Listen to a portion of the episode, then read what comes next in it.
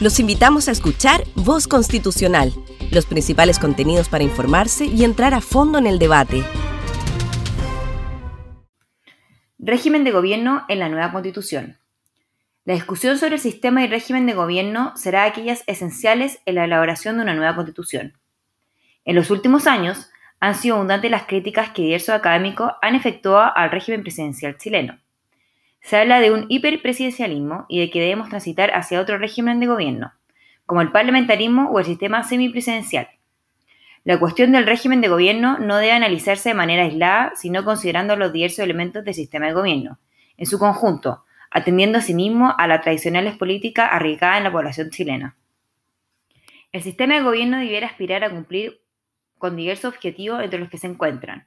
Uno, la debida división de los poderes del Estado, en resguardo de nuestros derechos y las libertades, contemplando sistemas de controles y pesos y contrapesos, para que los poderes políticos se orienten en todo momento al bien común y al servicio de las personas. 2. Altos niveles de gobernabilidad, lo que supone, entre otros, una dinámica colaborativa entre el Poder Ejecutivo y Legislativo. 3. Niveles razonables de representatividad, 4. El contener reglas e instrumentos claros, capaces de orientar y resolver adecuada y eficazmente los problemas que pueden presentarse entre los poderes públicos. 5. El promover un ambiente de estabilidad propicio para el progreso de las naciones y el bienestar consecuente de su población. 6. Brindar espacios de la participación ciudadana, funcionales a la democracia representativa. 7.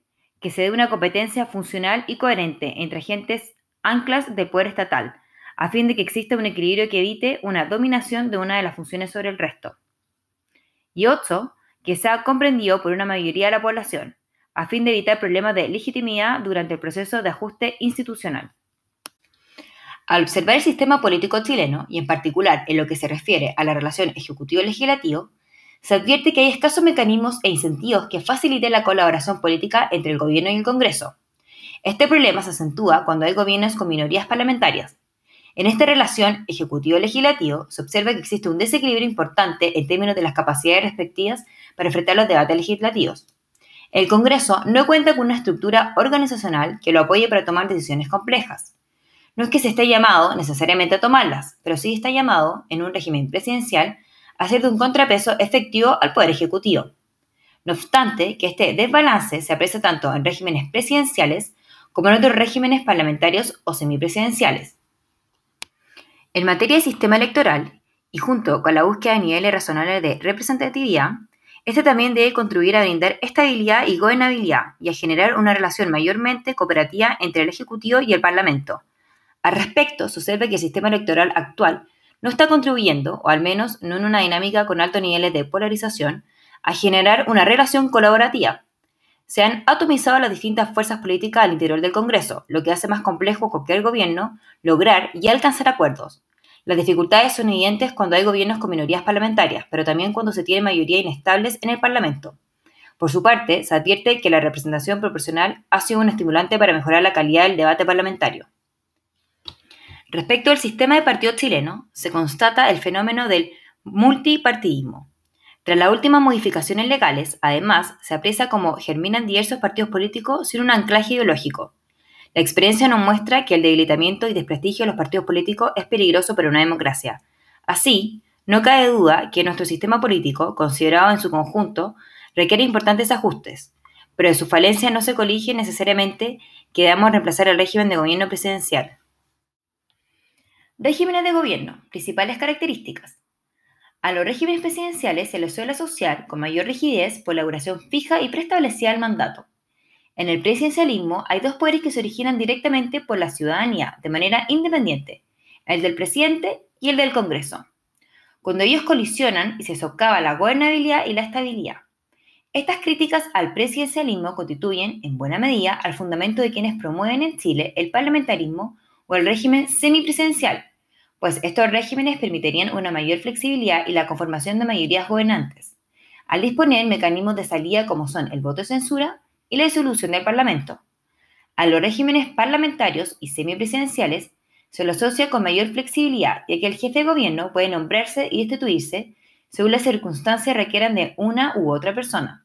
por el Parlamento, y aquí él puede disolver el Parlamento, herramientas que proporcionan una solución rápida a los bloqueos. Ahora, ello no quiere decir que los bloqueos no ocurran en los sistemas parlamentarios o semipresidenciales, solo que se dan de un modo diverso. Prueba de ello son las múltiples elecciones de gobernantes que pueden tener lugar en pocos años cuando no hay mayorías estables y la duración de los gobiernos que puede ser muy breve. Así, los problemas de los gobiernos de minoría que inquietan en un régimen presidencial no desaparecen en el parlamentarismo ni en el semipresidencialismo. Respecto del multipartidismo, cabe hacer presente que éste representa un problema para cualquier régimen de gobierno. Lo que evidencia es que se requiere de partidos disciplinados y dependientes entre sí para formar gobierno. Por cierto, en el parlamentarismo, la facultad de disolver el Parlamento que tiene el primer ministro es un factor disciplinante. Sobre la cuestión de la elección directa al gobernante, en Chile quien gobierna es directamente elegido por el pueblo, es un representante directo. En los regímenes parlamentarios y semipresidenciales, el jefe de gobierno es elegido por el Parlamento y es un agente del Parlamento. En el Chile actual, en el que se demanda una, participación más directa de los ciudadanos en la política y considerando nuestra tradición en la materia, resultaría difícil conseguir que los ciudadanos requieran traspasar la facultad de elegir al gobernante a la élite política del Parlamento. La cuestión podría traducirse en conflictos de representación importantes. Finalmente, en el régimen semipresidencial y más allá de los problemas que comparte con el parlamentarismo, antes expuestos, se da otro adicional que es de la cohabitación.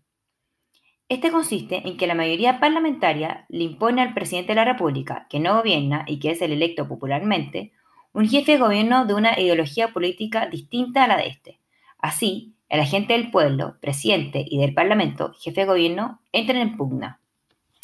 Desde nuestra perspectiva, los problemas del presidencialismo no son entógenos a esta forma de gobierno, sino que están determinados por las condiciones de entorno sociopolítico en el que inciden. En este sentido, en materia de sistema electoral, debemos apuntar a un sistema con menor fragmentación de las fuerzas políticas y con un comportamiento más centrífugo que moldee grandes mayorías, propicie mayor eficacia gubernamental, estimule la competitividad en los comicios y favorezca la identificabilidad del vínculo representante-elector a nivel de distritos, Introducir un componente mayoritario para la elección de los parlamentarios, o al menos para una parte del Parlamento, o efectuar cambios al sistema de representación proporcional de manera que podamos contar con representantes más cercanos a la población y con barreras más altas de permanencia en los partidos y para ser electo, podrían ser opciones a considerar. El momento de la elección del Parlamento es otra cuestión a revisar. Junto con el cambio en el sistema electoral para la elección de parlamentarios, podría explorarse la posibilidad de que esa elección se produzca en la segunda vuelta presidencial y contemplar asimismo una elección de medio término del Congreso, como existe en otras naciones. Por su parte, la introducción de la figura de los ministros parlamentarios, es decir, parlamentarios que pasan al gabinete sin perder su calidad de parlamentario, es otra variable a considerar.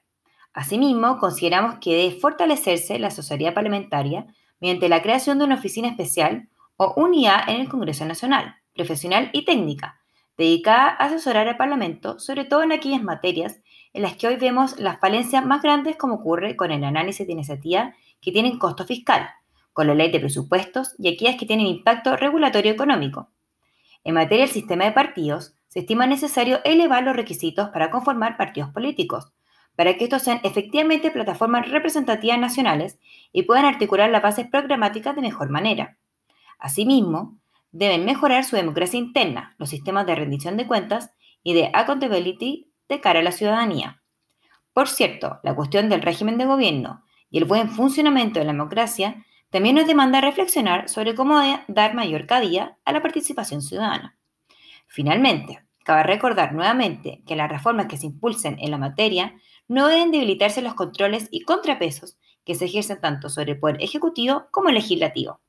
Tales controles como el bicameralismo, el Banco Central Autónomo, la Justicia Constitucional, la Contraloría General de la República, entre otros, importan un recuerdo muy relevante de nuestras libertades y derechos, siendo asimismo un control a los líderes carismáticos y al populismo.